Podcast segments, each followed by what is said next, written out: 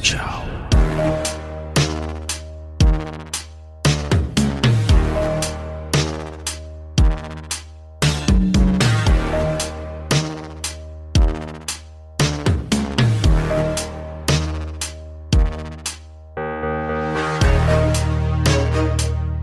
Welcome back sa The Game Silog Show, kwentuhan podcast about video games.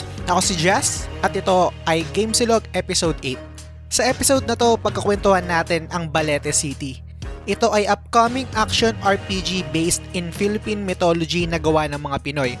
Guest ko sa episode na to si Doddie, ang social media diwata ng Balete City, ang head content editor na si Jordane at si Niley, ang game director ng Balete City. Sa episode na to, napagkwentuhan namin yung video game development at yung mga plano nila sa Balete City. So tara, game, enjoy!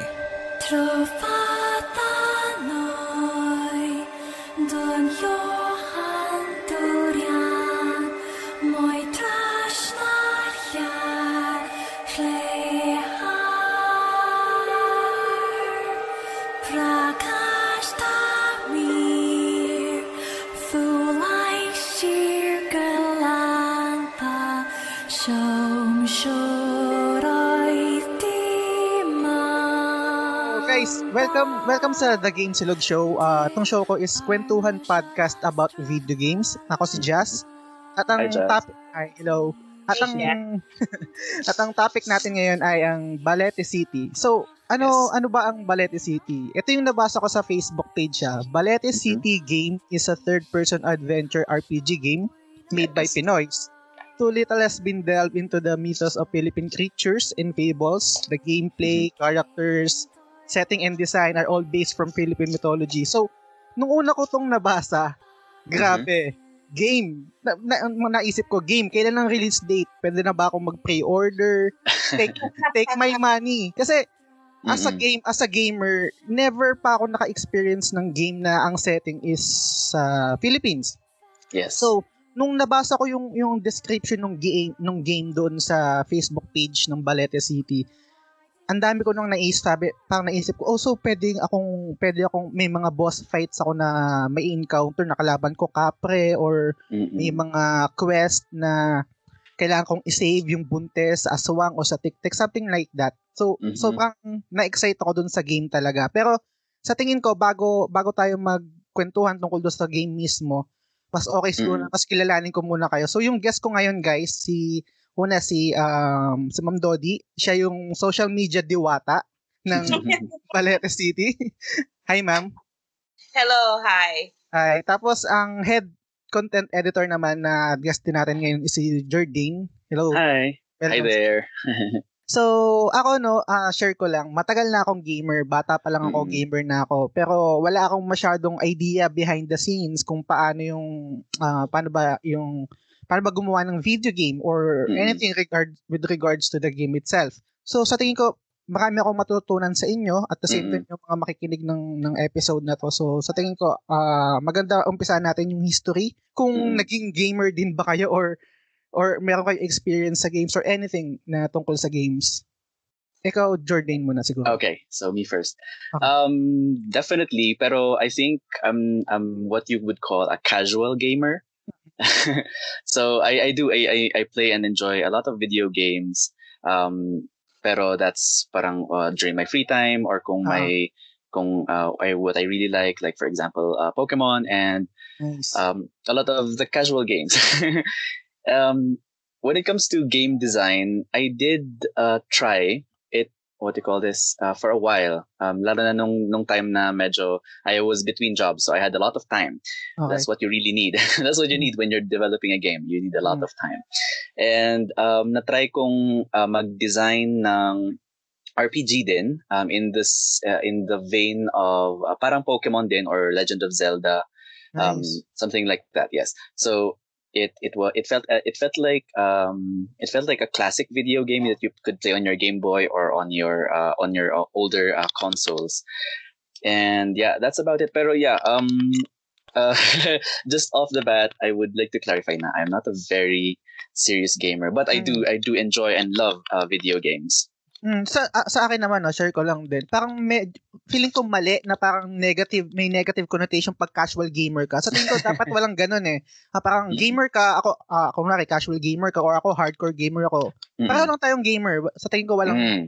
dapat walang ano doon, walang uh, negative or something doon kung, kung casual ka. At least, pero tayong nag-game, naglalaro yes. ng game.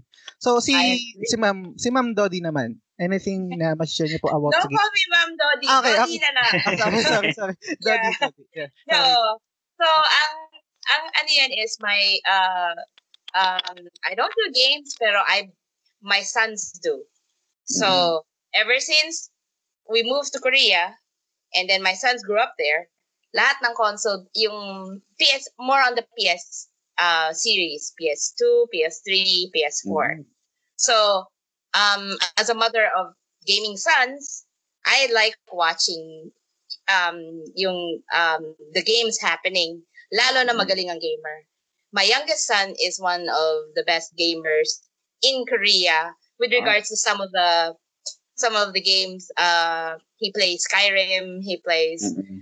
a host of other games. Siyempre, kasi if you have a P S three, maraming games ang inihingi ng anak ko.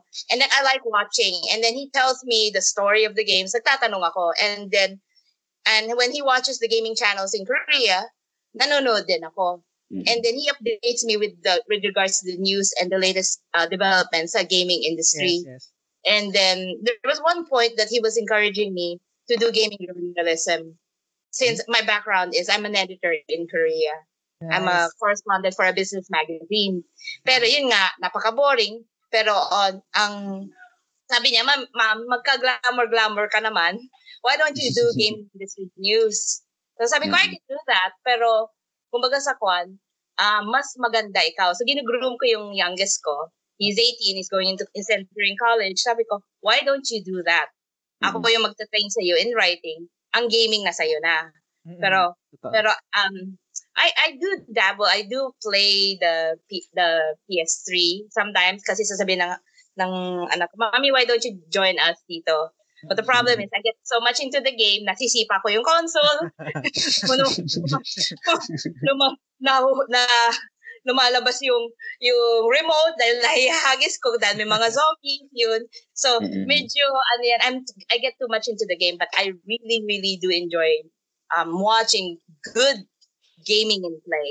Nice, mm-hmm. nice. Actually, speaking of, ano, no, no Skyrim, Doddie, mm-hmm. ano, yung, nung nabasa ko yung, yung, yung Balete City, yun yung peg na na-imagine ko, Skyrim, The Witcher three, kasi, ah, uh, mm-hmm. quest-based yung Balete City kung tama yung pagkakabasa ko tapos uh, action yeah. R P G siya. So Skyrim yung naging peg ko. Tam accurate ba or tama bang sabihin na ganun yung parang pinaka-peg nung game ng Balete City? Right, Jordane? Uh, yes, um tonally and yeah, definitely the general feel of the game. Like for mm-hmm. example, um looking at the looking at the current progress um, coming from our uh, from our creator, it definitely has that feel na pag tinitignan mo, wow, it's either Skyrim or God of War, um, things like that. Yung mga, um, yung mga um, uh, what do you call this, the, the R P Gs that you can adjust the camera uh-huh. angle. But yes, basically, it's a third-person um, player that mm-hmm. has that feel of uh, those uh, two very popular games. Nice. Pwede na ba ako mag-pre-order? Na-excite na ako. Okay. So, ano no, para lang magkaroon ako din ng idea tsaka yung mga mga listeners. Ano ano ano yung message-share niyo naman bilang doon sa mga task niyo or doon sa position niyo mm. dito sa game ko kasi si si Doddie uh, social media diwata. Actually, i-share ko lang no, pag nag-visit kayo sa page nila, may me- may message tas ang nakalagay kunwari ito. Ito yung isang example. Hey there. Thanks for getting in touch with us. Hold on one moment as our resident social media diwata is finishing up some spells. So parang in character talaga kahit yung yes. yung yung Facebook page nung nung Balete City. So say then uh, Jordane, uh, mm-hmm. interesado ako kung ano yung trabaho mo, ano ba yung ginagawa mo sa Balete City. So okay. So let's keep in character. Kumbaga, um ang role ko is uh, let's say um the sage of okay. the group, although I'm not, I don't think I'm that that old to be a sage. Pero yeah, more on, yes, a lot of a lot of my tasks, especially in the very beginning, um, was uh, advisory or parang consultation, okay. uh, because although I'm not a I'm not a what do you call this I'm not a very serious gamer. Mm-hmm. Um, what uh, what Nile approached me were uh, would be about the story, about the characterization, and then when he would uh, when I would uh, look at the designs, I would. Um, I would say, ah, okay, siguro mas magandang ganito yung itsura niya, ganito yung mga abilities nila. So, yeah, I, I'm the sage giving advice um, nice. based from how I would feel, uh, especially coming from a fantasy perspective, coming from uh, my own experiences as a gamer. And uh, what I would, uh, what I as a fantasy reader or fantasy consumer would enjoy in a fantasy video game. Nice, nice. So, ano, no, inusto ko yung Instagram mo. Oh, okay. nakita ko yung nakita ko yung mga drawing mo, nakita ko yung mm. mga mask na ginagawa. Ah, yes. Oh, ang ganda, sobra. Tapos, so, ikaw ba, ikaw rin ba yung nagde-design ng mga creatures? Uh, tinatranslate in three D form sa game? Ah, okay. Or may ibang artist pa doon? I see. All right. So before anything else, you can follow me at, at AwesomeJordane nice, on Instagram. Nice. I'm kidding. All right. Uh, but for the designs of the creatures, um, for for currently, all of the oh. Balete monsters uh, in Balete City are coming from our creator's own designs. Um, so a lot of it, um, a lot of it are originally from him or derived from their original design from uh, references. So so far, ang um, function ko as a fellow artist would be to give comments like uh, yun nga. Um, how it would look like, what's the best color choice for this creature of this level.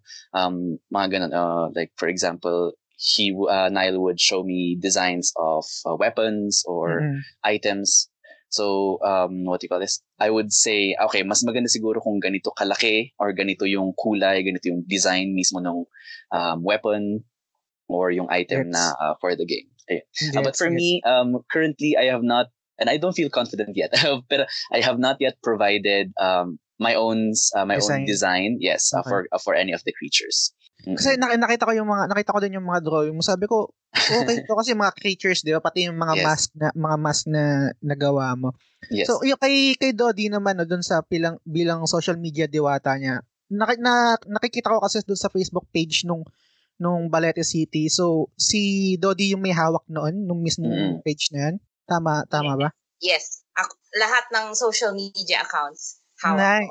So, ting- ah, ito yung sa tingin kong isa sa mga pinaka-importanting part nitong game kasi hindi madali gumawa ng video game. So, sobrang tagal niyan. At sa tingin ko yung yung way yung pag-aantay namin bilang gamer kung excited kami dun sa game, malaking tulong doon yung Facebook page pati yung social media kasi nagpo-post si Doddie ng mga something na related sa game or yung mag-share kayo ng experiences nyo anything. So doon nakakapag-interact kami sa game habang nag-aantay doon sa kung anong progress ng game mismo. So Doddie, anong masishare mo naman sa ano sa doon sa task mo bilang social media diwata ng Balete City? Okay, so um Um, having lived in a very, very fast internet country like mm-hmm. South Korea. Mm-hmm. So I basically lived on the internet uh, be, uh, as a writer. And um, since I um, I do my work mostly on the internet, nagbababad ako sa Facebook. Mm-hmm. Um, fifteen years of that. And then flash forward to here to Ania. Um, a lot of... Um, My friends have asked me, can you manage our social media account? So I started doing that last year. And and um, I found it comes naturally to me like uh, yeah, fish to swimming. So mm-hmm. I've been managing several social media accounts for a couple of companies, but that's work. Then mm-hmm. one of the company, one of the company's um uh, C E O asked me, would you like to do some, would you like to help out a Pinoy R P G game? I said, oh, that's cool. And it's based on the myth, yung Filipino mythology mm. uh, and the creatures and the dark realm. And I said, I'm in. I, don't care, I don't care if they pay me, they don't pay me. This is a work that is close to my heart because mm. I'm a horror writer by, my hobby is to write horror stories. Nice. And yes, and I've been, um, I may write yeah, boring news articles, and features for, for a living, pero on my free time, I write horror short stories. And then a lot of the horror short stories I write it's based on the creatures here in the Philippines mm-hmm. then. Because, kumbaga sa kwan, yung nightmare ko, isi-share ko sa inyo through my, kumbaga sa kwan, hindi lang ako matatakot. Kayo rin ang matatakot. And then, mm-hmm. when they asked me to step in, they asked me, what can you do to help us with this game? Sabi ko, unang-una na, let me handle the page. Kasi, like, oh dear God, my, yung nagtitwitch yung left eye ko kasi sabi ko, yung content. Oh my God. So I stepped in, sabi ko, give me, sabi ko, ano yan, bestow upon me the staff of social media for years. And I will, re- I will redo the page. Mm-hmm. I will handle, of, and then there were like twenty, fifty, kasi nagpo-post na eh, they spread na siya, word oh, of mouth. And there are the emails and the P Ms were coming in, walang mm-hmm. sumasagot. Mm-hmm. And then, nang ibinigay sa akin, sabi ko, then I asked the Grace, sabi ko, okay, Niley, Niley, will you give me full reign to respond in kind? Sabi niya, please, yes, please do. Sabi ko, okay, I will do this for you. I will respond and I will channel everything into, inorganize ko siya. And then, and then sabi ko, and I will rework the content. And I mm-hmm. and we started collaborating also, upgrading and updating yung website, the official website of the Balete City Game. So once I locked down all the social media accounts, I ako na yung nagre-respond. And then I just tossed whatever whatever um, queries are, like if it's technical, I tossed it mm-hmm. to the creator. Mm-hmm. If, if it's content, I refer to Jordane. So, so at least naging streamline na. And then in a sense, when I started replying, I said, you can't, I can't reply to this in a normal thing. Let's reply to it as a, since it is, it's in mundo ng engkanto. Ako. Mm-hmm. Ako. So, sabi ko, hindi naman pwedeng wait. Sabi ko, ah, diwata na lang. Okay. Ganda nga. The social media diwata, what can I do to help? And of course, yeah. I think, sige po, talayin muna. So, so the, the response has been very, very good. ninety-nine percent, they loved it. They're, of course, you get the one percent trolls. Like, people, oh, app, na ganun, like, people, ah, okay, fine. so, so, but, but it, it has been very good. The response has been overwhelming. We jumped from, in uh, in two to three days, we jumped from two thousand to three thousand. Now we're at four thousand. Yes. I believe we will hit five thousand um subscribers on the page by Monday. Nice, yeah. Congrats. So ano no, share ko lang din sa inyo ano sa mga listeners no. Nung itong itong interview na to, uh, actually nag nag-message lang din ako sa Facebook page nila tapos nag-reply nga si si social media diwata si Doddie nung kaya ito na set natin tong tong episode na to. Ibig ibig kong sabihin sabang importante sa isang content creator at yung page kasi doon magkakaroon ng interaction yung mga fans tsaka doon sa sa team. Kasi feeling ko may mga ibang page na hindi nila nabibigyang pansin yung mga uh, mga fans or yung sumusuporta sa game. So sa tingin ko itong mm-hmm. itong Balete City sobrang ganda ng ginagawa nila kasi sobrang interactive tapos nagpo-post sila ng updates or anything na with regards to the game itself. So good job sa inyo sa Balete City. Alright, thanks. Good job, Doddie Diwata. tapos, tapos, nung, nung nabanggit nyo yung, yung na, pa, parang, sa tingin ko, parang ang, ang vibe sa akin ng Balete City is passion project talaga. Mm. So, gusto kong, gusto ko, gusto ko rin malaman, paano ba nag-start? Sino ba yung, yung sa team members? Or, paano ba to nag-spread na? O, eto yung, eto yung magiging team natin. Eto yung, eto yung history ng, ng mismong team ng Balete City. So, sinong uh, pwede makapagkwento nun? Mm, uh, I think uh, you, you find a lot more details uh, when you uh, sa interview nyo ni Nile. Pero ah. yeah, we can we can provide a bit of answers. Uh, pero yeah, let's start with our diwata. Okay. Okay, so like I said, I was asked to step in last week. Last and, week. Um, yes. And then there was no th- there was a core team which is Niley mm-hmm. and then the his uh his um head guy for for development and Jordane, okay. which is for mm-hmm. content for the content okay. and yes. then and then um through a mutual friend, the one who referred me to Niley and and said um can I help out with the socials with the with the social media and the actual content, the text content of the websites and the social media pages. Tapos oh. hindi pa nala-lockdown yung sa Twitter, hindi pa na mm-hmm. sa Instagram and everything. Then I when I stepped in, nagkaroon ng core group. Mm-hmm. Nag, nag, nagdagdagan yung core group. And then, um, and I I told Niley, Niley, sino-sino pa ba ang nandito? Because mm-hmm. you, you guys are not here. Who who is in the Philippines? Sabi niya, mm-hmm. si Jordane is here. So sabi niya, okay, we badly need a bigger More. core group to handle, because mm-hmm. we got over two hundred emails, every everyone volunteering from marketing to programming. Sabi ko, we have, we have, we need someone to step in and to to um organize everything para mabilisan na. Kasi before it was just a one man team for with the creator basically. So so once uh, kumbaga so nag, nagkaroon ng full steam ahead na nag, na nagdadagdagan na ng senior staff in mm-hmm. the core members when uh so that that happened like uh, within also last week, right, Jordane? No, yes, no, that's, no, that's, that's absolutely true. And yeah, uh, we owe a lot to our Diwata for in terms of organizing a group uh, because, um, like uh, Miss Doddie said, um, I I go back way uh, I go way uh, further back. Um, so this started as a actually a an ongoing novel in in Wattpad. So it started mm. out like that, and it stayed there. It stayed like that for a while, and then when I uh, when I became friends with Nile, um, eventually he introduced to me that he had uh, he had this plan na gagawin siyang comics. So um, I started out as his um, advisor, even even even then. So um, I would read his I would read his um, uh, Wattpad updates, and I would ask him questions. Um, bakit ganito yung connection, or how can we make these connections clearer? How can we make um, his di- uh, this character's um, uh, dialogue better? Mga ganon. Mm. And it, that that carried over to the to the comics. Of course, um, there's no doubt that um, Nile uh, Nile can create a very beautiful page.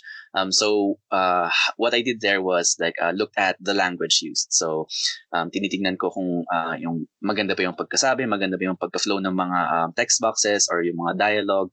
So yeah, like that.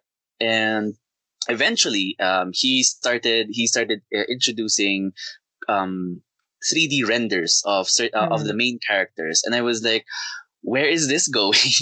And then, of course, uh, wow, okay, eventually, yes, apparently, um, nagiging mas seryoso na yung idea na it will become a video game. And then, yes, I'm fully on board. Um, so it grew from a, uh, it grew from a uh, Wattpad story to a comic.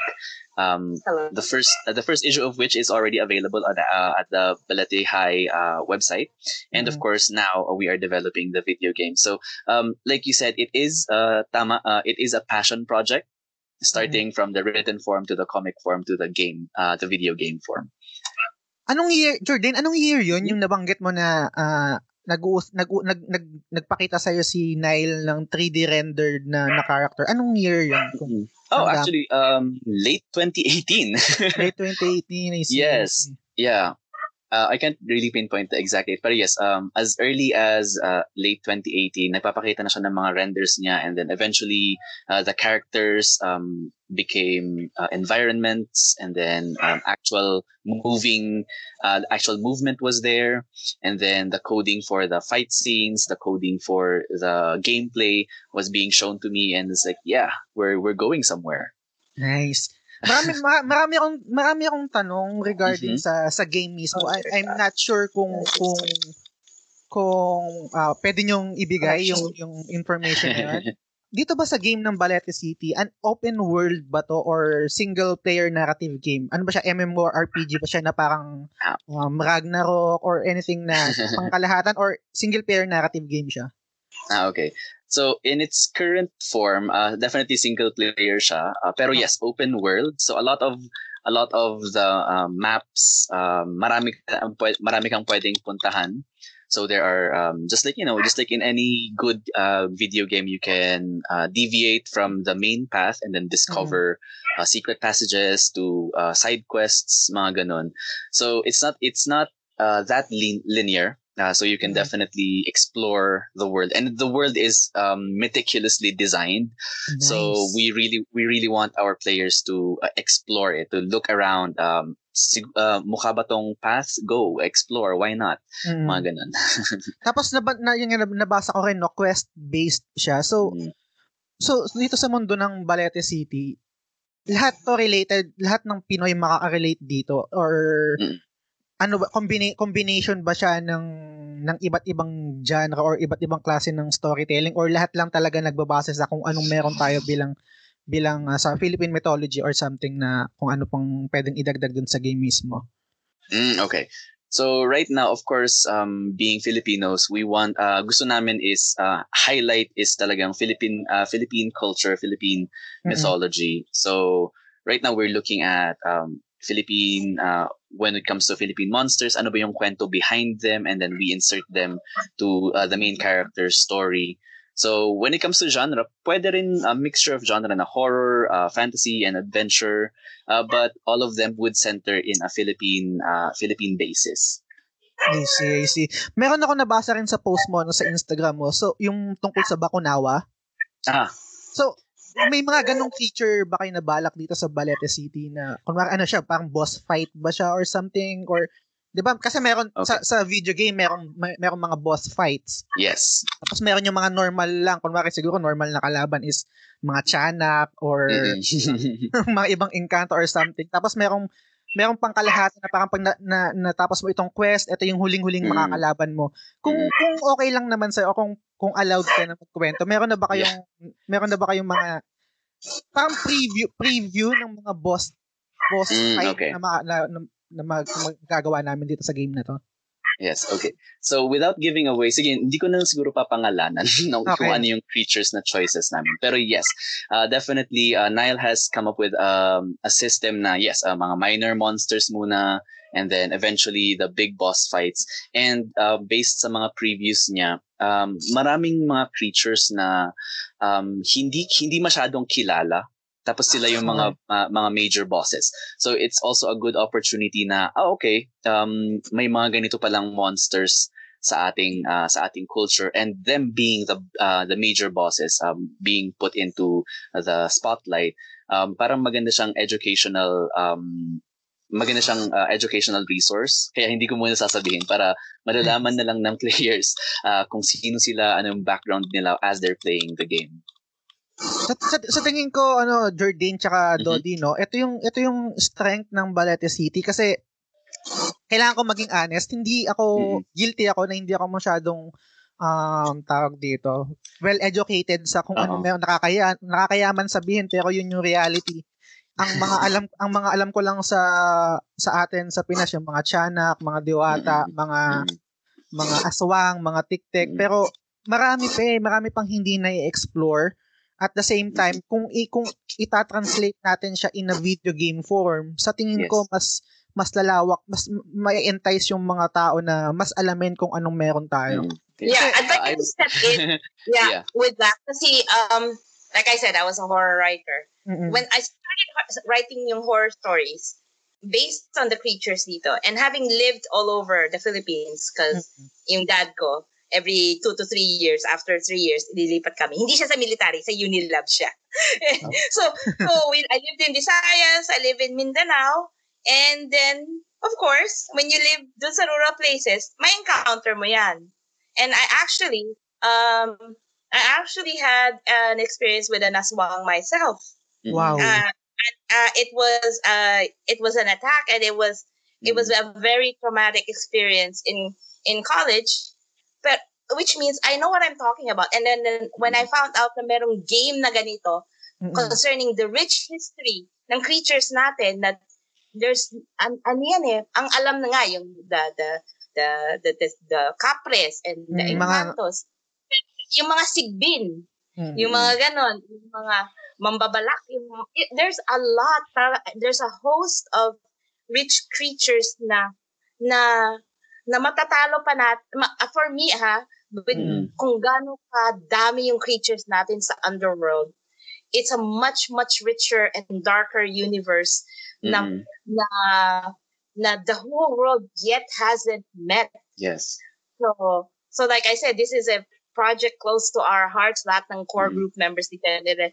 And then with the, and you could see with the overwhelming support we're in, um, it's not just because, okay, Pinoy game, let's support this. It's mm-hmm. because, well, it, it, everybody has a, uh, alam ko, it, being a Pinoy, hindi mawawala sa iyo yung, yung na, nasuya ka, naduwende ka. Uh, ano, it, it, it's going up. It's like, wag kang umihi dyan. You just, you tell totoo. First, ano yan, tabi-tabi po.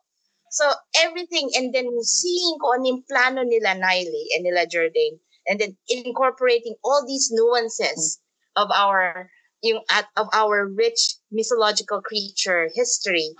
Ano, ano yan. It's, it's a game that it's so exciting. Even ako, sabi ko nga kila Niley, bakit ilang years?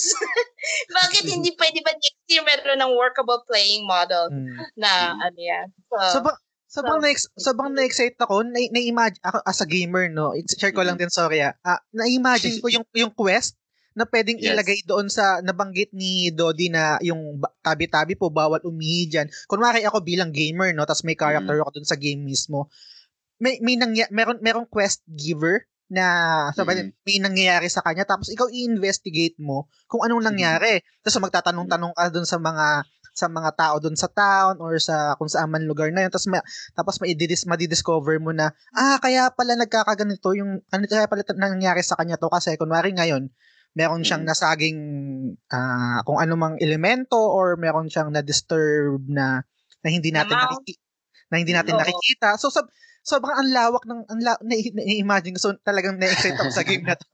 Yes. Gusto ko na mag-pre-order kung kung pwede. Well, there's the Patreon page. Yes, nag nag, nag nag nag-pledge ka nung nabasa ko tong wow. no. Nag-pledge ka agad ako. Actually nag oh. nung nag-post yung page, yung Facebook page ng ng um, Balete City na meron na silang isang Patreon. Mm-hmm. Oh, so sabi ko, ah, may Patreon na pala. So yun nga, kasi meron din akong mga ibang content creator na, na sinusuportahan through Patreon. Mm-hmm. So yun, nag-pledge na rin ako sa sa Balete City kasi talagang yung tiwala, yung yung hype ko dito sa game na to. Mm-hmm. Saka yung potential na nakikita ko bilang as a gamer din. Sabi ko, the yes. best and the yun. Thank so, you for your patronage. uh, so, So, ano, no, yung napangako ko sa inyo, ay nasabi ko sa inyo ay thirty minutes lang itong conversation. eh, siguro pa, bago ko tapusin itong, tong, bago ko tapusin itong conversation natin, no, siguro mm. last question. Muna, okay. okay. Sure. Okay. So, hindi ko alam kung, kung meron na kayong napag-usapan, no, pero napaka-importante kasi ng number. So, mm-hmm. kumbaga, pagbigay ka ng number kasi madali lang i-visualize eh. Mm-hmm. So, sa Kung sa percent, ilang percent na ba ang Balete City? Wow, okay. So I can't give a number. uh, but yeah, um, I think this would be a very good question for Niley mismo. Kasi of course, he is right on top of the game. Uh, but yes, when it comes to uh, the graph, uh, the graphics, the characters, um, andun na siya. But I, I really can't give a percentage yet. I, I can yeah, give it, a background mm, okay. there kung, kung nasaan na tayo. Okay. Uh, uh, there's the good news and the bad news. Okay. Uh, there, um, the, the the the game dev team is working on a playable, um, uh, ano tawag din? Level or Be- section or mm. uh, beta. Yung, uh, not a be- beta, but yung isang uh, isang fight scene. Ah, okay, okay. Something, uh, uh, Uh, that that's they're working on that and and they're uh they're going they're busy refining and doing that. Mm-hmm. Uh, uh, I forgot the term because I'm not really I'm not really into this game in the in the demo, gaming demo reel or something. A demo reel, yes, a demo reel. Okay, okay mm-hmm. the demo reel is in the works. I'm nice. I'm very excited. That's the good news. Bad news is the demo reel. Uh, for the level of what everyone is expecting, uh, it will be available mid next year. Mm-hmm. Oh, okay. That's Ac- the demo deal. Yeah. Okay. Acceptable naman yun. Tsaka, dagdag ko lang din, no, sa, sa, ay, sorry, napatagal na naman. Last na talaga. So, no problem. Sorry. We're fine. Kasi, right, Jordane? Bi- I'm okay. Yes, we're totally fine.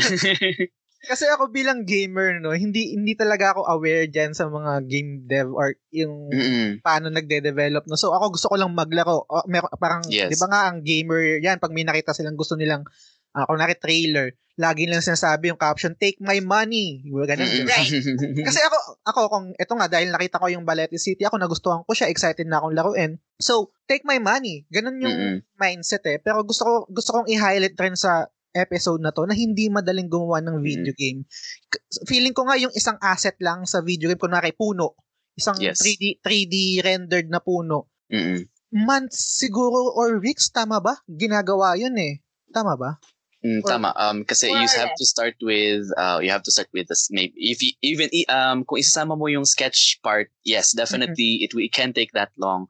This is i-render mo pa siya as a three D model.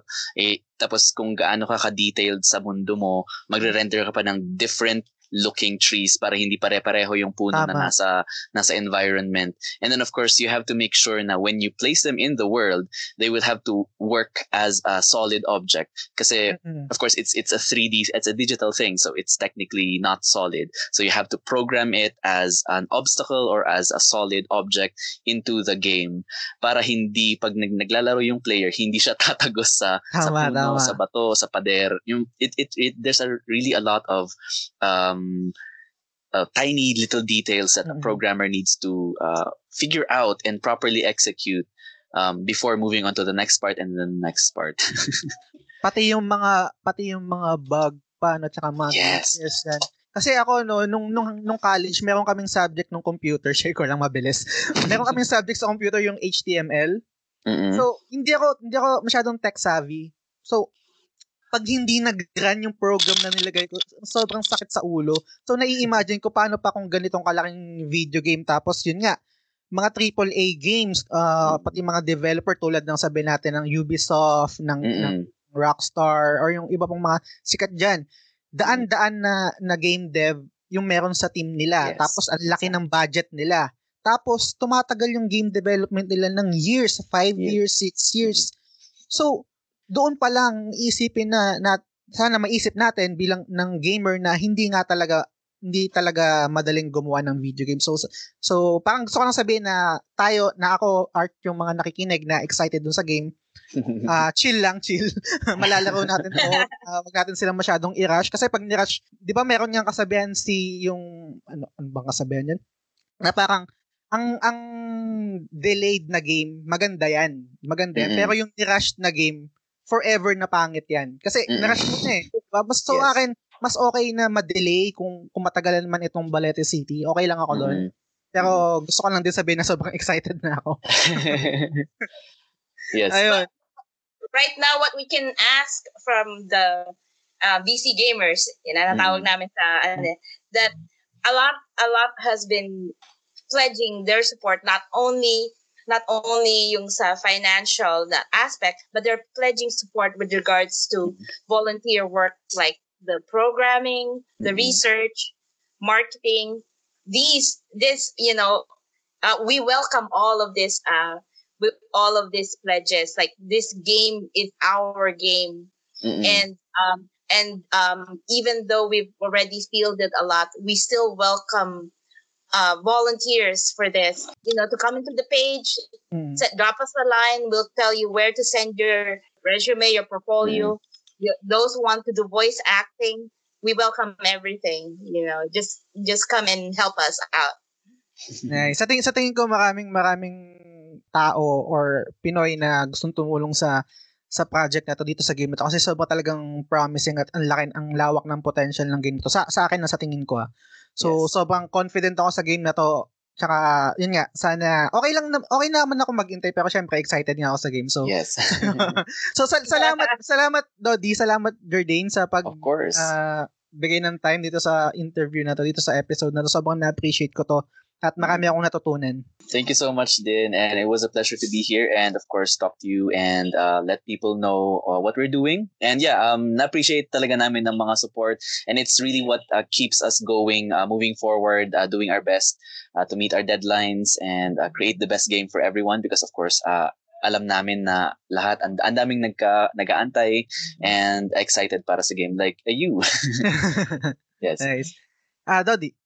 And thank you so much. We were really very honored mm-hmm. to be invited in your in your podcast, and it, may we congratulate you. You are the very first podcast that we we have graced. But you can you can put that as a tagline that the Balete, this is the first uh, podcast that Balete City mm-hmm. has um has uh Uh, participated in. Yes. And um and just and uh when you uh, have future podcasts, we would be happy to come back, update you in a in please, a please. few months, several months, mm-hmm. yeah. Yes. Let you know what's happening.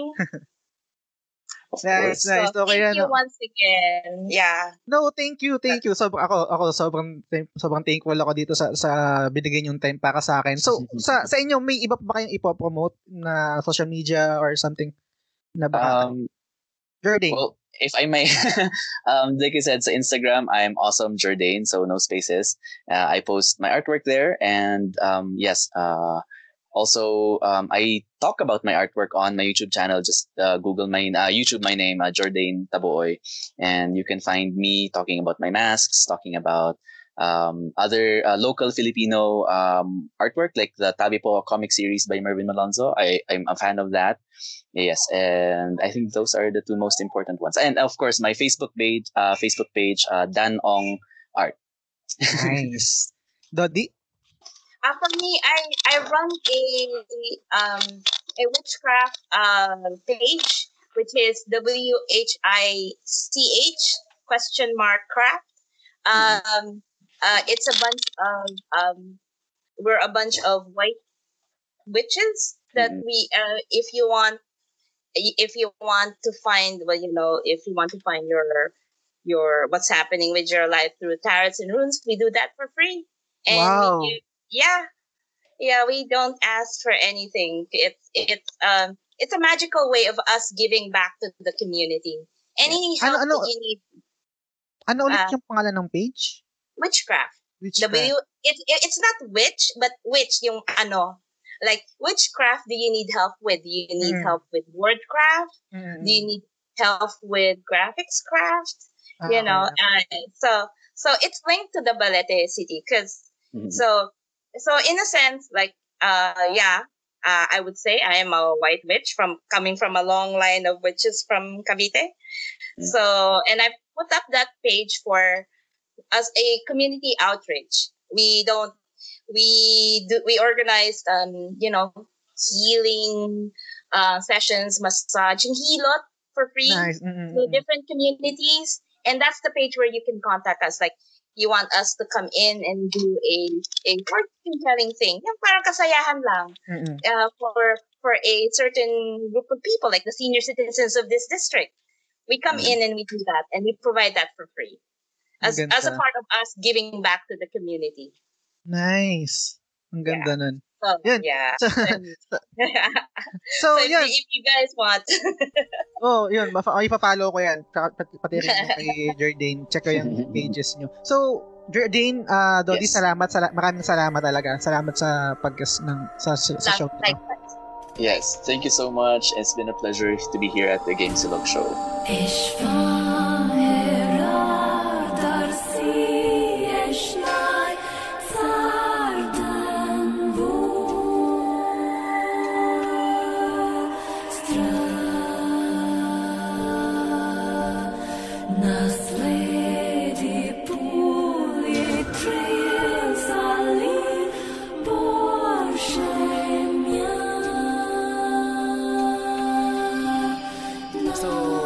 Welcome sa show. Ayos, maraming salamat. It's an uh, opportunity and honor para sa amin, para sa akin. First time ko mag uh, umattend ng podcast. Nali- and, yeah. Ay, go, go. Come on. Sige, salamat. Salamat din sa iyo, Jazz, for uh, making this uh, opportunity possible.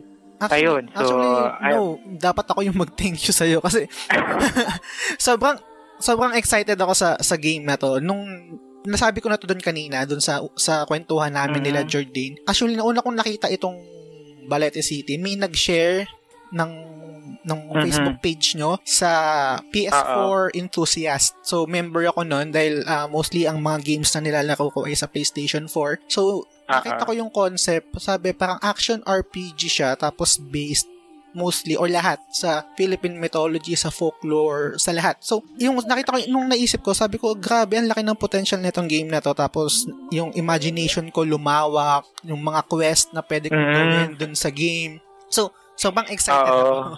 Pero ba- bago natin pag-usapan, Niley, yung ano, ano, yung, yung game mismo, dahil marami akong tanong sa'yo. Gusto ko munang malaman, sige, ikaw sige. mismo, ano, ano ba yung video game history mo? Ano yung mga games na laro, na, na laro mo, or yung mga influences mo, anything tungkol sa sa game? Sa video game? Mm-hmm. Ah, ako kasi honestly, um, tawag dito, I have very limited uh, opportunity na makapaglaro ng mga video, video games mm-hmm. for the reason na lumaki ako na uh, we're under the poverty line.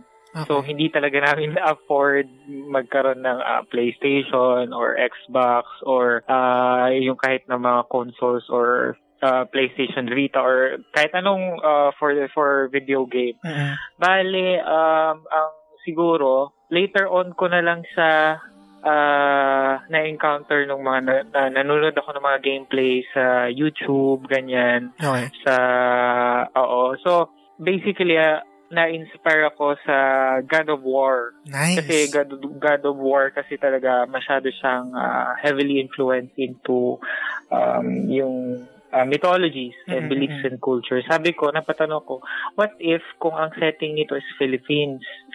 What if kung ang, ang cultural basis nito is Philippines? Ano magiging itsura ng laro? Ano yung mga magiging quest? Ano magiging itsura ng mga characters? Uh, mga, mga ganun ba? So, sabi ko naman, even though I, ha- I don't have the gaming history or background, I could ask for some people naman to uh, make make it happen. Mm-mm. Na pwede naman siguro na gagawa kami ng game, pero yung gameplays and all other stuff of the game is uh, kukuhanin ko sa mga experiences ng ibang tao. Um, and for, uh, fortunately, ang daming mga gustong ma-involve sa project na ginagawa namin. So, ayun. Nice, nice. Ah, dagdag idea lang. No? Makinig kasi ako makinig sa podcast, tapos parang meron na akong napakinggan sa isang uh, video game podcast na nabanggit nila na yung Nintendo, uh, yung Nintendo, uh-huh. na, uh, yung mga game dev noon, nag-hire sila, Uh-oh. mas nagbibigay, hindi naman mas, siguro equal, nag, na naghahanap sila ng mga game dev na walang, hindi naman wala, as in, hindi gamer. Feeling ko kasi, uh-huh. feeling ko, feeling ko kasi, may, may, may, may maibibigay yung gamer tsaka hindi gamer or casual gamer na idea na mm. ma- mas lalong magiging maganda yung video game. Hindi, feeling ko para sa akin lang, sarili kong opinion, hindi porket gamer ako tapos game dev ako, mas ma- mas malaki yung maiaambag ko sa game. At the same time, Uh-oh. yung kung, ang, kung merong game dev na hindi naman siya, oh, sabi natin casual gamer siya, same lang din, yung meron siyang mga qualities na pwede niyang ilagay or mga ideas na pwede niyang i-apply doon sa game na yun na mas magiging maganda. So, so feeling ko hindi naman big factor kung yung developer ay gamer o hindi. Oh, actually, ang ang perspective ko dyan, a- ako kasi parang hindi pa ako invested into Uh, some other video games. Kumbaga, hindi pa na-influence ng mga ibang, mga kunwari, yung mga mainstream na video games na, na mga features na baka pwede kong kopyahin or something. Parang I would uh, start from scratch. Mm-hmm. Tapos, ang ginagawa kasi namin na development ngayon is uh, uh, lean startup. Kumbaga, every update, every uh, feature na ilalagay namin, i-consult namin kaagad sa mga gamers, uh, mm. sa community para ma-filter out namin, uh, kumbaga, update, uh, feedback, update, feedback, mm. para malalaman namin kung ano talaga yung uh, gusto ng, ng, ng community, na lalong-lalo na yung Pinoy. Kasi uh, it's very different different approach doon sa traditional way. Kasi sa traditional way, they would do a game, ganyan. Tatapusin nila hanggang dulo, hanggang at the end, hindi, wala kaming, parang wala silang idea kung tama ba yung way na pinupuntahan nila or magugustuhan ba nito nila yung mga gamer at the end ng product. Yung pala, may mga nailagay sila na uh, magpo-fall ng ano. So, we're doing a different way uh, in this kind of development. Nice. Parang ganon. Nice. Ah, tanong ko uh-huh. sa tanong ko Niley, no. Dito sa yes. ngayon sa, sa current team or core core team ng ng Balete City, ilan kayo lahat? Right now, uh we're person of five people with different backgrounds, okay. na Um, pero lalakit-lalaki pa siya eh. Mm-hmm. Right now kasi inorganize namin yung core team to uh, filter out, screen kung sino pa yung mga pwede namin isama. Mm-hmm. When it comes to like the production, uh, right now we have uh, different people na gustong mag, uh, ma-involve nga with great uh, experiences and backgrounds. Mm-hmm. So, yung core team, meron akong uh, kasama na magaling mag-project management, meron akong mag- kasama na magaling mag-manage ng social media, mm-hmm. so, gaya ng social media natin ngayon, hindi, hindi ko nahawak. Mm-hmm. So, yung mga ibang nag-cook, nag-message, ang, ang alam nila ako pa yung nag-hawak, ang nag-hawak, pero iba na yung may si hawak. Si Doddie na. Isang kasama sa team. Ah, ah si Doddie. Si Doddie social na. Media diwata. Meron tayong, mm-mm, yes, yeah. correct, which which she is doing a great job right mm. now. Uh-oh. And we have uh, Jordane, head mm. of ideas and concept. Isa siyang magaling na writer din. Ayun. So, uh, wala namang nag-start na malaki from, uh, na hindi nag-start from maliit, diba? Totoo, so, totoo. Ac- uh-oh. Actually, we are uh, based from sa mga comments ng mga tao na, na nakikita ko. Um, marami kaming support pero mer- meron ding mga doubters and mga negative feedback na na- nare-receive. Parang ngayon, sa ngayon, parang na-labeled kami as the most ambitious uh, dev team ng Pinas. Pero it's fine kasi diba kung hindi ka mag-step step up, kung hindi ka uh, mag the jump out of the box. Mm. So, wala. Magiging stagnant. So, we we just dare to uh, step up. Mm. Actually, pwede, pwede, pwedeng yung team, yung team nyo mismo, Niley, pwede nyo siyang i-take as mm-hmm. a challenge, di ba? Kumbaga, tignan lang yung positive ng mga, kasi hindi naman maiwasan, may mga kupal talaga sa sa internet na mga ganyan eh. So, oo.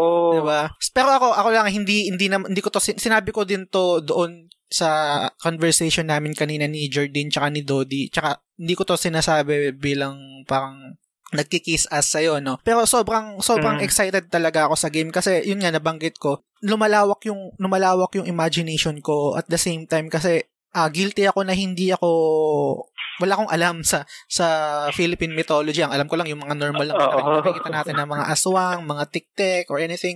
So kung ma-integrate natin yung, yung story na yon or yung, kung anong meron tayo sariling atin sa isang video game, sa tingin ko magan, mas magiging maganda yung kalalabasan ng game, ma-entice yung mga gamers. Tsaka gusto ko din i-highlight no na oh, kanina nasabang, nabanggit ko na rin naman din kanina pero ngayon sa sa kwentuhan natin gusto ko rin i-highlight dito na mahirap talagang gumawa ng video game. Hindi siya basta-basta oh, oh. na parang pang nag-drawing o kunwari nag-drawing ako. Syempre ita-translate mo pa siya in three D form, i-render mo pa siya. Natanong ko uh-huh. nga, natanong ko kay Jordane kanina, sabi ko ang isang example na naisip ko yung kunwari isang simpleng puno sa isang lugar sa video game. Sabi ko, inassume ko na siguro yung puno na yun, ang pag-render ng paggawa nun, tumatagal lang isang buwan. Tapos sabi ni Jordane, kung isasama pa yung pag-drawing mismo, oo daw, posible isang buwan. So, imaginein mo, yung isang puno na, na mostly tayong mga gamers, walang pakialam na dadaanan lang natin or wala tayong interaction dun sa puno na yun. Yung puno na yun, pinaghirapan talaga na matagal siyang nagawa. So, oo. Sa'yo, gusto ko malaman, Niley, no? Sa ngayon sa stage ng sa sa stage ng development ng ng B C uh-uh. ng Balete City. Kung kaya mo lang naman sagutin kasi syempre excited ako at marami ding excited ng mga players, potential uh-oh. Players ng B C. Ilang percent mm-hmm. na ngayon ang Balete City? As of now, um eh, hindi ko kasi makalculate eh, kasi di, di ba I started the game ay uh, meron tayong atas footage ng uh, parang attack dun sa first enemy. Uh, ang, ang maganda kasi sa uh, Unreal Engine is um, you can do everything via template. Kunwari, gagawa ka ng uh, workable na A I enemy. Tapos pag na, nagawa mo na, na, na smoothen out mo yung uh, siguro yung attack animations and yung mga effects, V F X, S F X, ganyan, yung mga uh, systems, ano siya, modular siya. Ibig sabihin, pwede mo siyang kukunin, tapos papalitan mo lang yung itsura, papalitan mo lang yung animation, ganun, ganun. So, there's always a shortcut mm-hmm. to to to make it uh, not in the standard way and make it uh, parang to cut corners pa para mm-hmm. mapa, ma, makuha mo yung goal ng mas mabilis. So, th- that's as another way of uh, advantage kung bakit hindi kami nag-start as uh, under a studio or under a company. We're doing it in the way kasi um, we have a way to parang find another way other than the standard way. Kumbaga, continuous yung pag-cut corners namin, pag-create ng shortcut just to get to the uh, to the point, just to mm-hmm. get to produce everything. Just like yung sinasabi niyo yung fall, fall, foliage, mm. yung, uh, yung mga trees, yung mga halaman, uh-huh. yes, it would take a lot of time, like even months, just to make uh, a single tree. Mm-hmm. A single tree. Pero, there's other way around. Like, uh, uh, Balete City Game is an, an, hindi naman, hindi ko naman masasabing open source, but it's based from open source materials, such as uh, meron kaming library ng mga free assets na okay, nakuha gets. Namin sa Unreal Engine. Mm-hmm. Like, the animations is based from uh, Mixamo, from Ad- Adobe, na uh, free siya for personal use and commercial use. So, as you can see, it's out of using uh, free res- free resources okay. at saka mga uh, open source na mga software, just like Unreal Engine, okay. It's free. Na- mm-hmm. Niley, hindi ako masyadong tech-savvy, no? Sorry, no? Pero, uh, uh, pero uh, ano, uh, curious akong, curious akong malaman. So, dito sa Unreal Engine four, tama ba? Mm-hmm. So, so yes, sa, yes. Mga li- sa mga listeners, no, idea lang, ay, Unreal Engine four, uh, game engine siya. Ang isang naalala kong latest game na gawa sa Unreal Engine four is Kingdom Hearts three. So, para lang may idea yung mga listeners. Uh, I think fourth.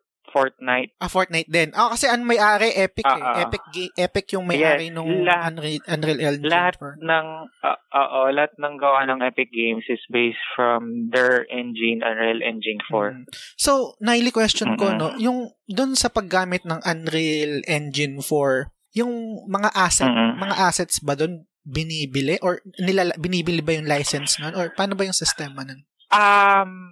Lahat ng gagamitin mo sa isang game, lahat ng mga assets yun, uh, binibili yun. It's either okay. ginagawa mo from scratch, from your in-house designers and three D developers, three D modelers, three D textures, three D animate, animators, or bibilhin, bibilhin mo siya sa marketplace. Mm. It, it just so happen na may, every month may mga nagsisale at merong mga nag-offer ng libre. Okay. Ako din, I am uh, doing uh, asset every day para lang mapuno ko siya. So, so yung um, environment ng Balete City ngayon is half of it is uh, I made from scratch. Soon, may mga mag-onboard na three D modelers and three D uh, artists na gagawa ng iba. And half of it is from the Unreal Engine marketplace mismo na nakuha namin is either sale, license, or Uh, free. Nice. Pa- para sa para sa Ayan. Mga nakikinig no, tsaka sa akin din, para mas clear lang, no? Pag, sana- mm-hmm. pag sinabing sa, sa video game development, kapag sinabing, yes. as- kapag sinabing asset, ibig niyang sabihin mm-hmm. yung lahat, no? Tama ba? Lahat ng makikita sa game? Oo, oo, lahat ng makikita sa game. Like, uh, for instance, yung tree, okay. yung uh, weapon, yung clothes, yung mga models ng characters, yung uh, ano pa ba, yung mismong terrain, yung mga mm. grasses, yung mga bahay, lahat, lahat ng, uh, kumbaga, kung anong makikita mo sa screen, lahat na yun, pati yung, uh, pati even the U I, yung mga U I elements, yung mga icons, uh, these are called uh, video game assets. Nice, yun. So, yun, madami akong natutunan ngayon, no? So,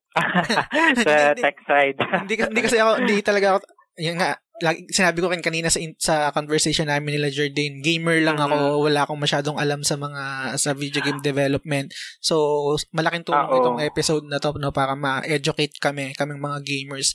Isang tanong ko pa, no, ano, Niley, no, natanong ko din to kay Jordane, eh. Ang Balete City ba, uh, open world game ba siya or single player narrative game? Or gagawin mo um, ba siyang multiplayer na parang yung MMORPG, parang mga Ragnarok or something na in the vein of that, na ganung klaseng game? Oo. Ang, ang, ang, ang uh, tawag dito, phase kasi niyan uh, sa development, kailangan mo munang uh, paganahin yung isang character okay. sa isang narrative.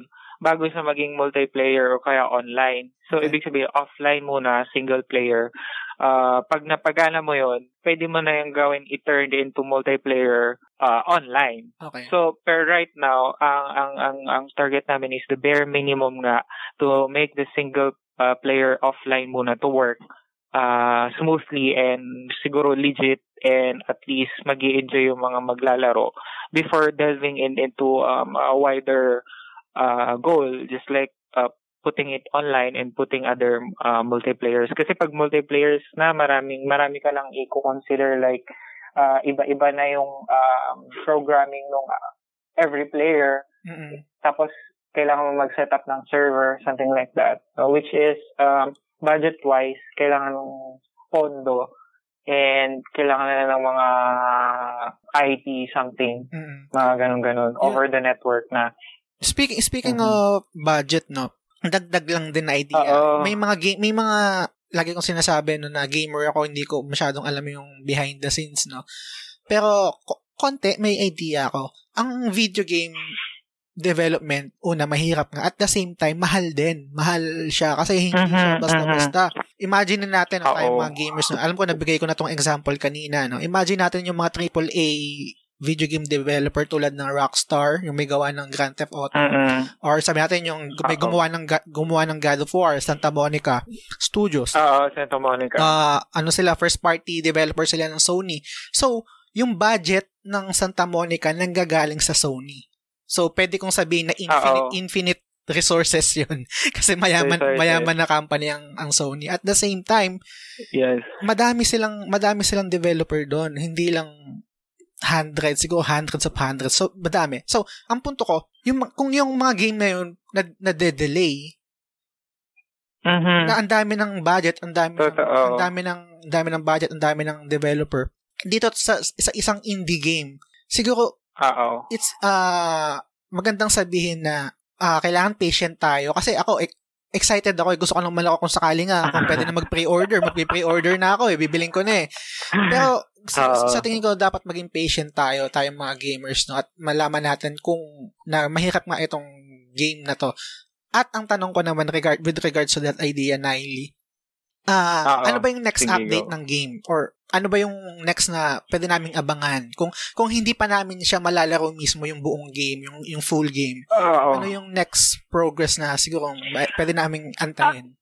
Uh, ang goal kasi namin within this uh tawag dito a few months siguro after mm-hmm. onboarding the other uh, volunteers ng ng ng Balete City uh, project is uh para makapaglabas kami ng at least uh footages ng uh like the inventory system, uh fighting system, yung mga skill system niya, uh yung uh siguro uh preview ng environment ganyan. And and ang ang ang pinaka main goal talaga kasi namin is to uh, release at least a demo game gameplay nice. At least a year from from now or mm-hmm. a year from uh, para like this is your a short uh, parang execute execution of uh, features kung ano bang i-expect talaga ng mga tao mm-hmm. sa sa sa laro ganun. Mm-hmm. Pero right now kasi uh, we're nagkaroon lang kami ng delay sa onboarding kasi we need to make it uh, legally. I mean, kailangan namin may mapirmahan ng mga papeles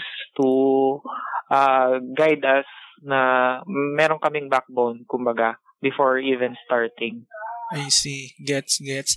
Inter- uh, na-curious yeah. ako dun sa, ano, no, sa nabanggit mong skills, no? Parang mm-hmm. na-activate yung pagiging gamer ko. Dun sa, itong, itong mga characters ba dito sa Balete City, yung main, main character, ah, tao ba siya? Oo. Tao ba siya? Or, uh, or ano ba yung uh, mga characters sige. dito? Sige, um, um, it's a third-person R P G, so, mm-hmm. uh, you will be playing uh, one character, which is the main character of the story. Si Aki is a senior high school student. Uh, he is, um, he, uh, pagkatas na mamatay ng brother niya doon sa school, which is his uh, Balete High, uh, mag magiging uh, student siya ng school na yon. Okay. So, apa-apan uh, sa pagpasok niya sa school na yun, mamimit niya yung other classmates niya like Sam and Teo. And uh, they would uh, uncover some uh, mysterious and magical things happening inside the Balete School. As well as, he will uh, parang matututunan niya na isa pala siyang asog or uh, a babaylan in training. So the game, yung mechanics ng game is to uh, attain yung full powers, potential ng isang babaylan. So, uh, merong stages of babaylanship na tinatawag. Okay. Una, kailangan siyang piliin ng isang uh, spirit companion, like a familiar. Nice. Pangalawa, kailangan niya mag-train to brew uh, potions g- gamit yung mga dahon-dahon, which is mm-hmm. familiar in uh, Philippines, like yung mga oregano, something like that, dara-dara, something like that, just to brew some potions na magagamit niya in-game. While so, so fighting, may, may, craft, may, may crafting din dito sa game talaga? Yeah, nice. may, may crafting. Crafting, uh, may skills, uh, ano ang tawag mo dun sa skills? Skill tree? Uh, skill... Skills tree. Ah, yeah, nice. Skill tree. Ayan, uh, meron siyang skills na ma- ma-attain. Kailangan niyang matutong gumamit ng um, mga sacred symbols. And uh, yung pinaka-ultimate or pinaka-goal niya is to learn how to summon uh, nice. spirits from the other realm. Pwede na ba mag-pre-order? Na-excite ako. Teka lang, na, oh, oh. na, na, na, na-imagine ko. No? So, ano to, may, may freedom, kunwari, no, sa, sa, sa final product. Meron bang freedom yung character na pip, dun sa skill tree na pipili ako kung, kunwari, gusto ko mag-specialize sa crafting or gusto ko mag-specialize sa, sa physical skills or gusto ko mag-crafting sa, sa mga sa, sa spells or sa, sa, sa familiar. May ganong mechanic ba dun sa game? Sana, pero yun nga, ang sinasabi ko, bare minimum nga yung uh, tawag namin, uh, ina-after namin dito. Pero siguro, throughout the development, unti-unti madadagdag yung mga pwede naming maidagdag as uh, unique features sa game. So, right now, we're just listing down yung mga possibilities and mga suggestions. Kaya, uh, give us your thoughts, ganyan, kasi makakatulong talaga yan para dun sa development. Ganda niyan. Pati yung isa na nabanggit mo, yung familiar. So, may, uh, uh, may skill may skill siya na pwede siya mag-summon ng companion or something? Oo, oo, oo. Nice. Oo, yun yung talaga yung parang i-offer ng game na, although this is parang it's early to uh, early mention, it's early to uh, early stage pa lang, kung kumbaga concepts pa lang, pero ito talaga yung ini-aim namin na, na, na, na there will be companion. Yun, natanong ko din si Jordane uh-huh. kanina, no, kasi nis, ano, in-stalk ko yung Instagram niya, tapos may nakita akong Bakunawa, so na-imagine ko dito sa game, kung kung okay lang sa'yo, kung pwede mong i-share or medyo confidential pa. Dito ba sa Balete City, ano yung mga posibleng boss fights na na pwede naming ma-encounter? Kasi bilang gamer, no, meron meron yung mga mobs, yung mga yung, yung mga parang maliliit yes. na mga monster, mga tiyanak or something, mga engkanto. Tapos uh-huh. sabihin natin uh, doon sa yun sa yung dulo, mga regular ano, uh, regular man, regular so, creatures, regular creatures. After nung sa dulo ng quest, no, sabihin natin merong boss, uh-huh. may boss fight. May, may pwede mo bang i-share Uh-oh. kung ano yung mga posibleng boss fight na may encounter namin sa game na to? Ah, oh, sige, sige, sige. Walang problema. Actually, um, yung buong game kasi is based on the Philippine mythological creatures. Aside from yung mga familiar uh, monsters just like the aswang and duendes and diwatas and and and the yung yung mga familiar and common common na uh, mga entities. But uh, underneath that, meron Uh, meron kasing world beyond our realm or humans humans world. Merong realm na doon sa kabila, okay. which is yung uh, uh, tinatawag nilang Kamurayan, kung saan nagdidwell yung mga gods and goddesses just like uh, Bathala, Magwayan, Sidapa, nice. all of that. So uh, we're do uh, tawag dito, we're grabbing people from the other from the spirits realm na gagawin namin mga bosses. So Like, so, may may mga yes, sige sige. Na-excite ako, sorry. Nabanggit mo kasi yung God, nabanggit mo kasi yung God of War. So, tas ngayon pinag-usapan yes, natin yes. yung yung Balete City. So, pwede kong patayin si Bathala. Bathala siguro later on, siguro sa mga franchise na, pero yung mga uh, lower ano pa niya muna, mga ah, galamay niya muna okay. siguro as sa, sa progression. Hindi naman si Bathala tapos napatay mo na siya, di wala na. Tama, hindi, tama pati sa yung sa God of War, yung sa PlayStation. Yeah. Hindi naman namin hindi naman oh. nakalaban si Zeus eh. Hindi pa si Zeus oh, yung nakalaban, 'di ba? Yung mga oh. malili- mga ano pa. So, wala na, na-excite lang ako nasa nabanggit mo kasi bata. Tapos, sabi ko, so pwede ko siyang kalabanin. Oo. Mm. So, aside so, may mga, aside, ano, may mga old ancient uh, tales na may involved doon sa buong story ng Balete City na bigla nang lalabas. Na parang main key ingredient yung mga tales. Just like the tales of uh, Perlas. Hindi ko na maalala yung title eh. Okay. Tales of uh, uh, Bulan and Sidapa, tales of uh, these uh, three soldiers na spirit soldiers na spirit gods na sila yung parang in charge sa uh, pagbo-birth ng tao sa human realm and parang ganun. May mga nice. ganung stories na we're working on it. Actually, we're blending everything, uh, finding a uh, common point. So, ting- so tingin ko yan yung isa sa mga strength ng Balete City kasi ako, wala akong, guilty ako na wala akong masyadong alam sa kung anong meron tayong sarili natin na Philippine mythology, yan nga. So, yung isang hatak, sa, isang hatak sa akin ng Balete City, madami akong matututunan. Katulad ngayon nabanggit mo yung God of War, di ba? Yung bagong God of War, based siya sa Norse mythology. So, imagine yung Balete City naman, based siya sa Philippine mythology. Ang daming mapupulot ng gamers dito. Oo. Yun nga eh, I can't I encountered a comment doon sa na sabi niya, this is just another R P G game. Pag tinanggal mo yung Pinoy R P G sa title, wala na, pareho lang din naman to sa iba. So parang ang take ko lang naman doon, opinion ko, kasi hindi mo naman talaga matatanggal yung Pinoy R P G kasi yung pinaka-basis talaga ng game is, yung pinakamaliit na detalye niya is from Pinoy. So pag tinanggal mo yung Pinoy R P G, wala nang maritira. So, sa, sa tingin ko parang flawed logic yun. Kasi sa, hindi kita pinagta, hindi sa pinagtatanggol kita or binabash ko yung nag-comment. Pero feeling ko flawed logic yun. Kung, so parang pag, hmm. pag tinanggal mo or pag, sina, pag binase mo siya sa God of War. So pag tinanggal yung Norse mythology, ano, ano na yung God of War? Di ba parang, diba? Ganun din eh. Ganun, di, di, parang flawed logic na tatanggalin mo yung, fi- pag nagtanggal, kunwari, nag, kunwari, yun nga, uh, God of War, nung pinakauna, so pag tinanggal mo yung Greek mythology, o oh, ano na lang yung God of War. So, oh, sa, diba? Hindi, hindi, pang, pinaka, pang poor logic yung, anyway, wag tayo, wag tayo mag-focus dun sa, ano.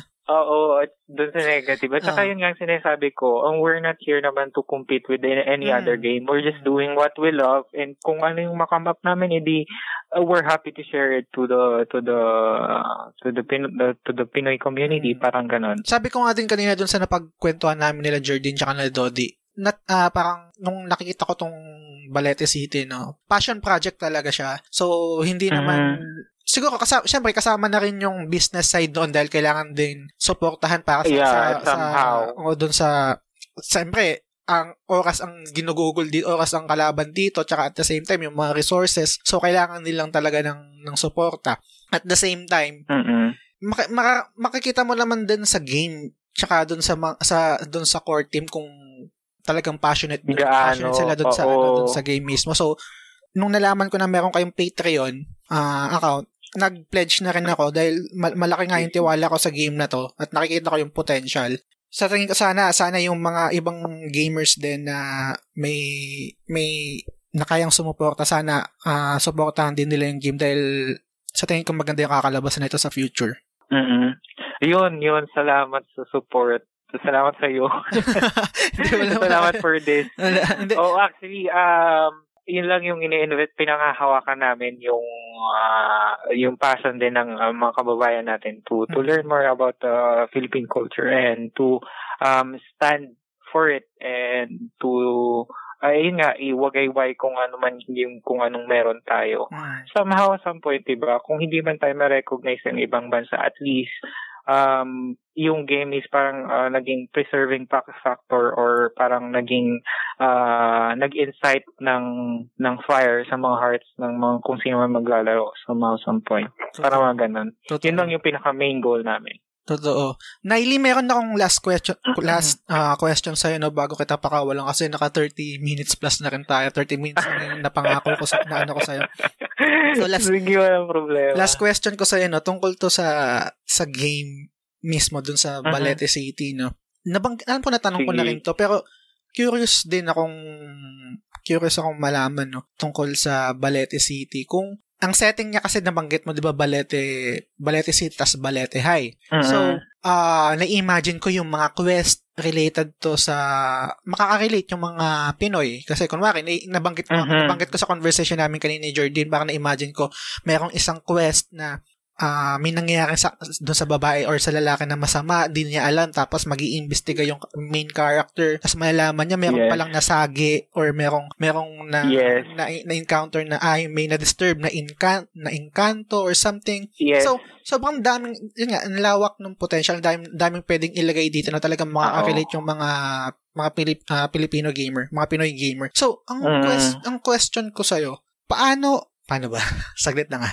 Paano natin, paano, paano, paano magiging fresh yung idea? Kasi ako, intay, gusto ko na siyang lalo, intays na ako eh. Pero at the same time, may merong isang side na, yun nga, yung merong, sabi natin na, ito, sa tingin ko, valid Uh-oh. criticism naman, paano magiging fresh Uh-oh. yung idea na yun? Kasi, na, napanood, siguro napanood na natin yung sa Shake, Rattle and Roll eh, or sa ibang Philippine Uh-oh. cinema. So, yung idea na yun na, na unique sa atin bilang Pinoy, yung mga encounter na yun, bilang ikaw, bilang game creator or bilang Uh-oh. game director ng Balete City, paano magiging, unang, paano magiging fresh Uh-oh. yun, yung idea na yun? Oo, unang-una kasi, ang, ang pinili naming setting is uh, current or today. Okay. So, to, to make it fresh, kailangan namin uh, pumili ng mga instances na nangyayari talaga uh, sa atin ngayon. Like, of senior high school, senior high school ngayon lang din na ano yan.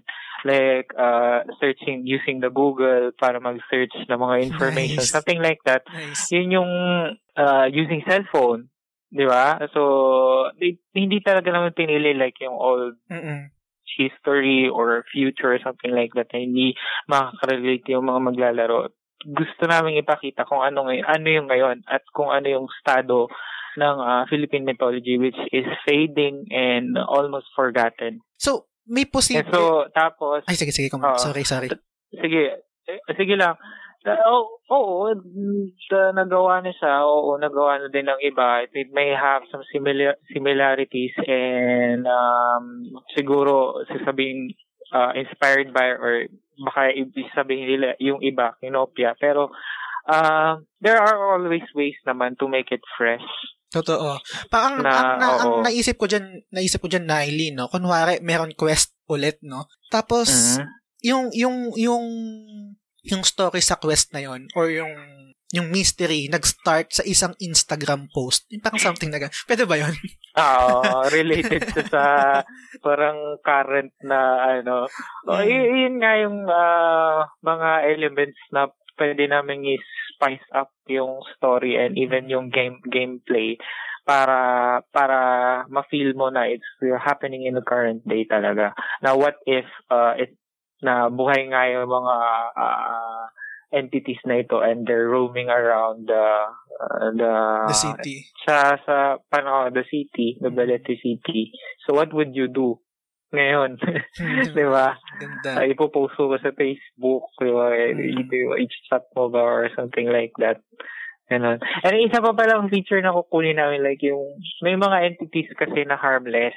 Okay. Pero if you uh, put harm onto them, they would inflict you. Nice. Like, kunwari, yung mga duwende, mm. hindi mo siya papating kasi pag pinatay mo sa may grave threat na mangyayari sa'yo. Okay. So, so uh, pag na-hurt mo siya, mm-mm. may, may mag-i-inflict sa'yo, mababawasan ka siguro ng health or meron kang uh, disease na makukuha. May kailangan kang gawin. So, during the gameplay, may mga iiwasan ka, ganun. Nice. Sa to, to spice price things up and make it more complicated. Uh, another level of uh, uh, fighting. Pwede mong, way of fighting in the game. Pwede mong isan sa akin yung link mm-hmm. ng, para makapag-pre-order na ako.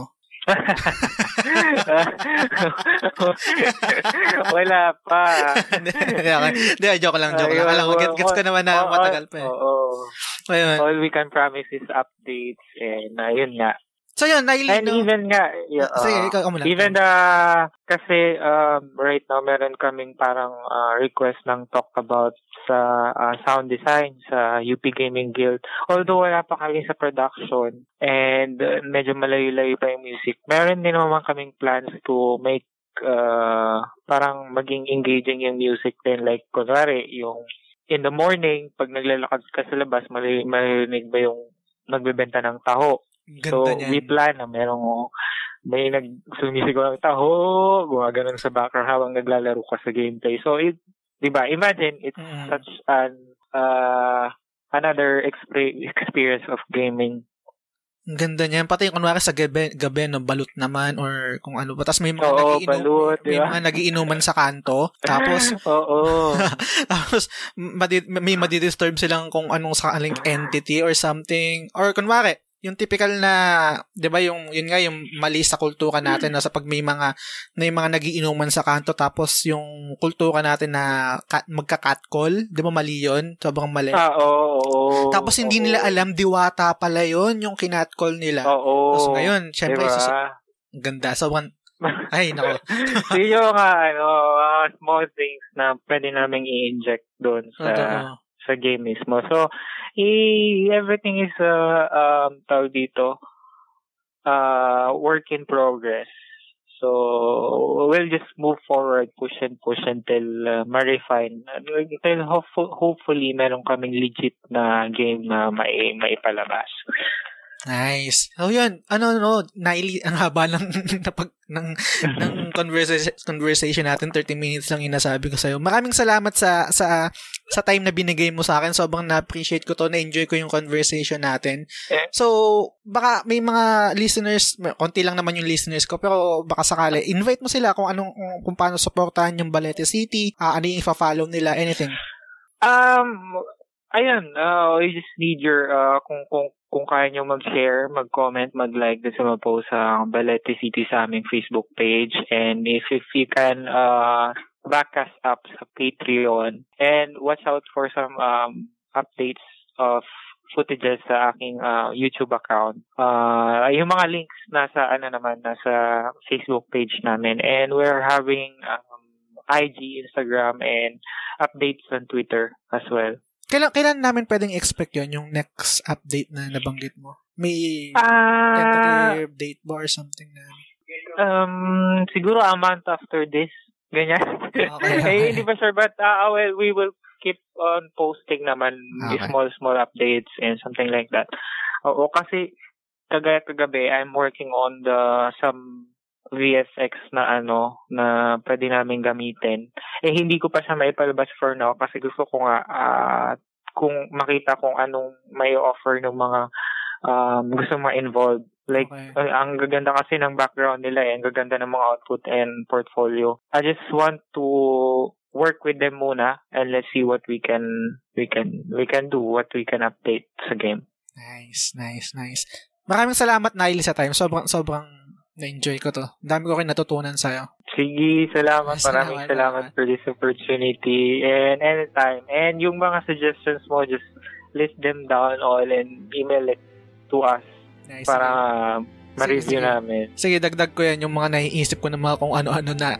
Oo, tsaka yung mga pinag-usapan natin kanina.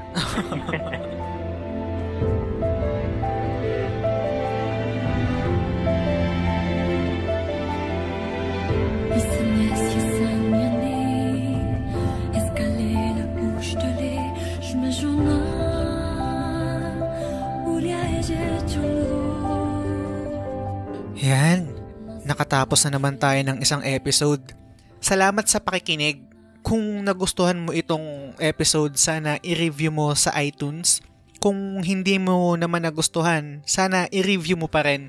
Bigyan mo ng one star at sabihin mo kung bakit hindi mo nagustuhan. Malaking tulong yun sa akin. Kung may suggestions ka, thoughts, ideas, kahit ano, pwede mo akong i-D M sa at The Game Silog Show sa Facebook at sa Instagram.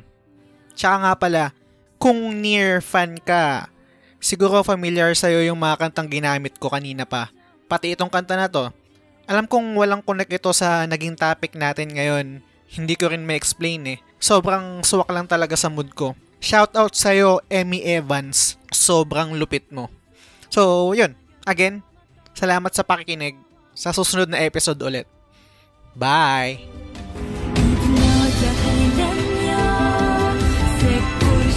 Shall